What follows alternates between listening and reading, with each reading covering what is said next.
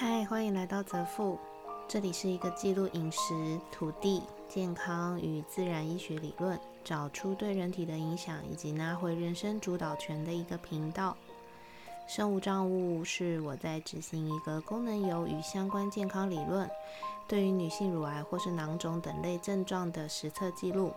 如果你没有相关的疑问，可以收听我其他的主题。今天要讲的是生物账务第一百一十四天。胖师傅的胖 bagel，这边想要聊的主题其实已经在我心里很久了。今天在松烟看到一个知名 bagel 摊位老板之后，再度让我回想起来。大家不知道有没有发现哦，在台湾的美食家有两派，第一派就是非常台式的，有点资深，介绍比较多所谓的中式料理或是台式料理。我就不点名，因为点名了可能会造成人身攻击。还有一派，就是号称从国外回来的，介绍比较多西式料理。两派各有一个山头，但是很明显的不相往来。台派的美食家，目前为止知名的大部分有八成以上，都是胖到让人家觉得他们的身体可能已经胖出问题的。为什么我会这么说呢？因为通常我们去判断一个人是否过胖，最终会看到他的手指以及脖子。一旦这两个地方都已经非常明显的肥大的时候，你真的得提醒你身边这样的朋友，是不是可以思考一下饮食与生活之间的关联性？厨师、咖啡师。甚至是所谓的美食家，对我而言，只要是身材过胖的，不是胖，而是过胖，还有一些已经明显看得出有糖尿病症状的，这些人推荐的东西以及他们的美食观念，对我来讲，我都会需要反复思考再思考。今天我在市集。摆摊的朋友介绍，有台中非常知名的贝狗店上来摆摊，但他们觉得不知道好吃在哪里，会让这么多人跑去购买，叫我这个刁嘴的去买来试试看。我走过去，大概离市集结束的时间还早，但他们已经全数卖完喽，连续两天都是这样。老板跟我说只剩一个抹茶的，我说好，我就买它。可是当我看到老板的身材，坦白说，我很想退回这个购买的请求。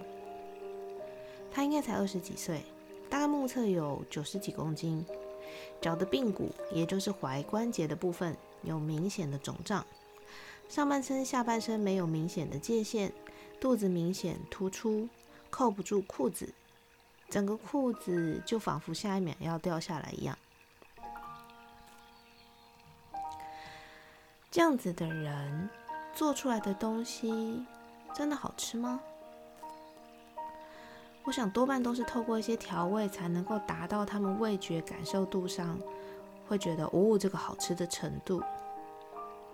为什么我会这么说呢？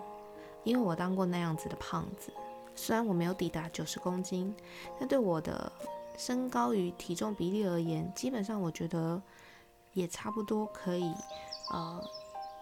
称作一个过胖的胖子来回答，或是分享我当时对于味觉上的迟钝。那个时候的我在饮食上跟现在的呃饮食差距非常大，我根本称不上有味觉。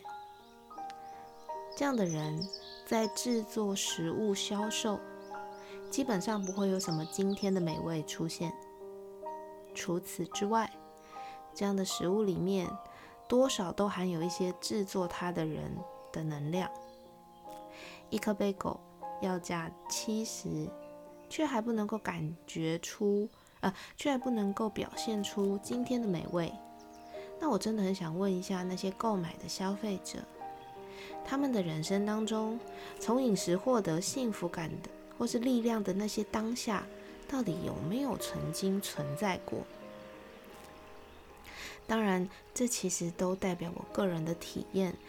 嗯，我也并没有说我的体验就是就是的大部分人的体验，只是分享这些年来我观察到的一些心得。如果一个 bagel 要加六十到七十，然后我们对于吃下去的瞬间没有感动，没有那种哇塞，怎么会这么好吃？你会不会觉得这六十到七十花的有点冤枉呢？同样的，我朋友也问过我，他说每个人对于好吃的定义本来就不一样，我觉得好吃未必对他人来讲觉得好吃，这我也认同。所以我才更想要在未来遇见更多人的时候，来完成所谓的盲测游戏，把我所不知、把我所知道的不同耕种方式却品种一样的食材，或是同样的商品品相，但是不同的制造者，拿来进行消费者的盲测，这样会更有挑战，更好玩。也更公正的去体会自己身体到底喜欢什么。回到这个 bagel 与面包师傅他身材的关联，甚至回到所谓的美食家们的身材，不知道大家有没有回想起我之所以肥胖的原因，其实是因为我逃避，我用食物去逃避人生当中非常非常多的问题。这个“逃避”两字说起来好像很简单，但里面其实还有更多细微的部部分，比如说其实是不够自律、拖延等等的一些负面的个性。我就想要来请大家一起来思考一下，一个很有名的 bagel 品牌，每一次都卖光了，每一次都卖光的品牌，为什么他的师傅会胖成这样呢？嗯，是因为他现在都不己不自己做了，因为赚钱，所以他请别人做。还是他都已经这么有名有钱了，那他还在逃避什么呢？或是说，因为订单太多，他都没有时间休息，好好吃饭？那不是更应该？嗯，如果是因为订单太多的话，那不是更应该很结实吗？因为揉面的时候是需要肌肉的啊。还有那些所谓的美食家、美食部落客，他们也已经很有名了，也出书了，名利双收，为什么还会越来越胖，或是慢性病缠身呢？难道做好吃的东西，或是成为美食家，是一个人类的原罪吗？我们非得牺牲一些人的身体健康与身形，消费者才能够找到好吃，或是吃到好吃的东西吗？还是这些人其实是在告诉所有消费者，爱吃美食，或是你得你制作美食，你就得牺牲。为了美食，我们得放下心目中对于体态的要求吗？还是其实从头到尾，美食都在为我们自己不思辨这三个字担下了这个莫名却又庞大的责任？做厨师都胖吗？没有吧。你看线上米其林三星多的是体态匀称的厨师啊。那做面包师傅都胖吗？没有吧。我认识的匀称面包师傅很多。之前在微生物主题里面也有提到，肥胖有很大的原因来自于体内微生物菌丛的改变或是缺少。而微生物菌丛的改变会改变一个人对于环境的感知力，还有许许多多潜移默化的强大影响。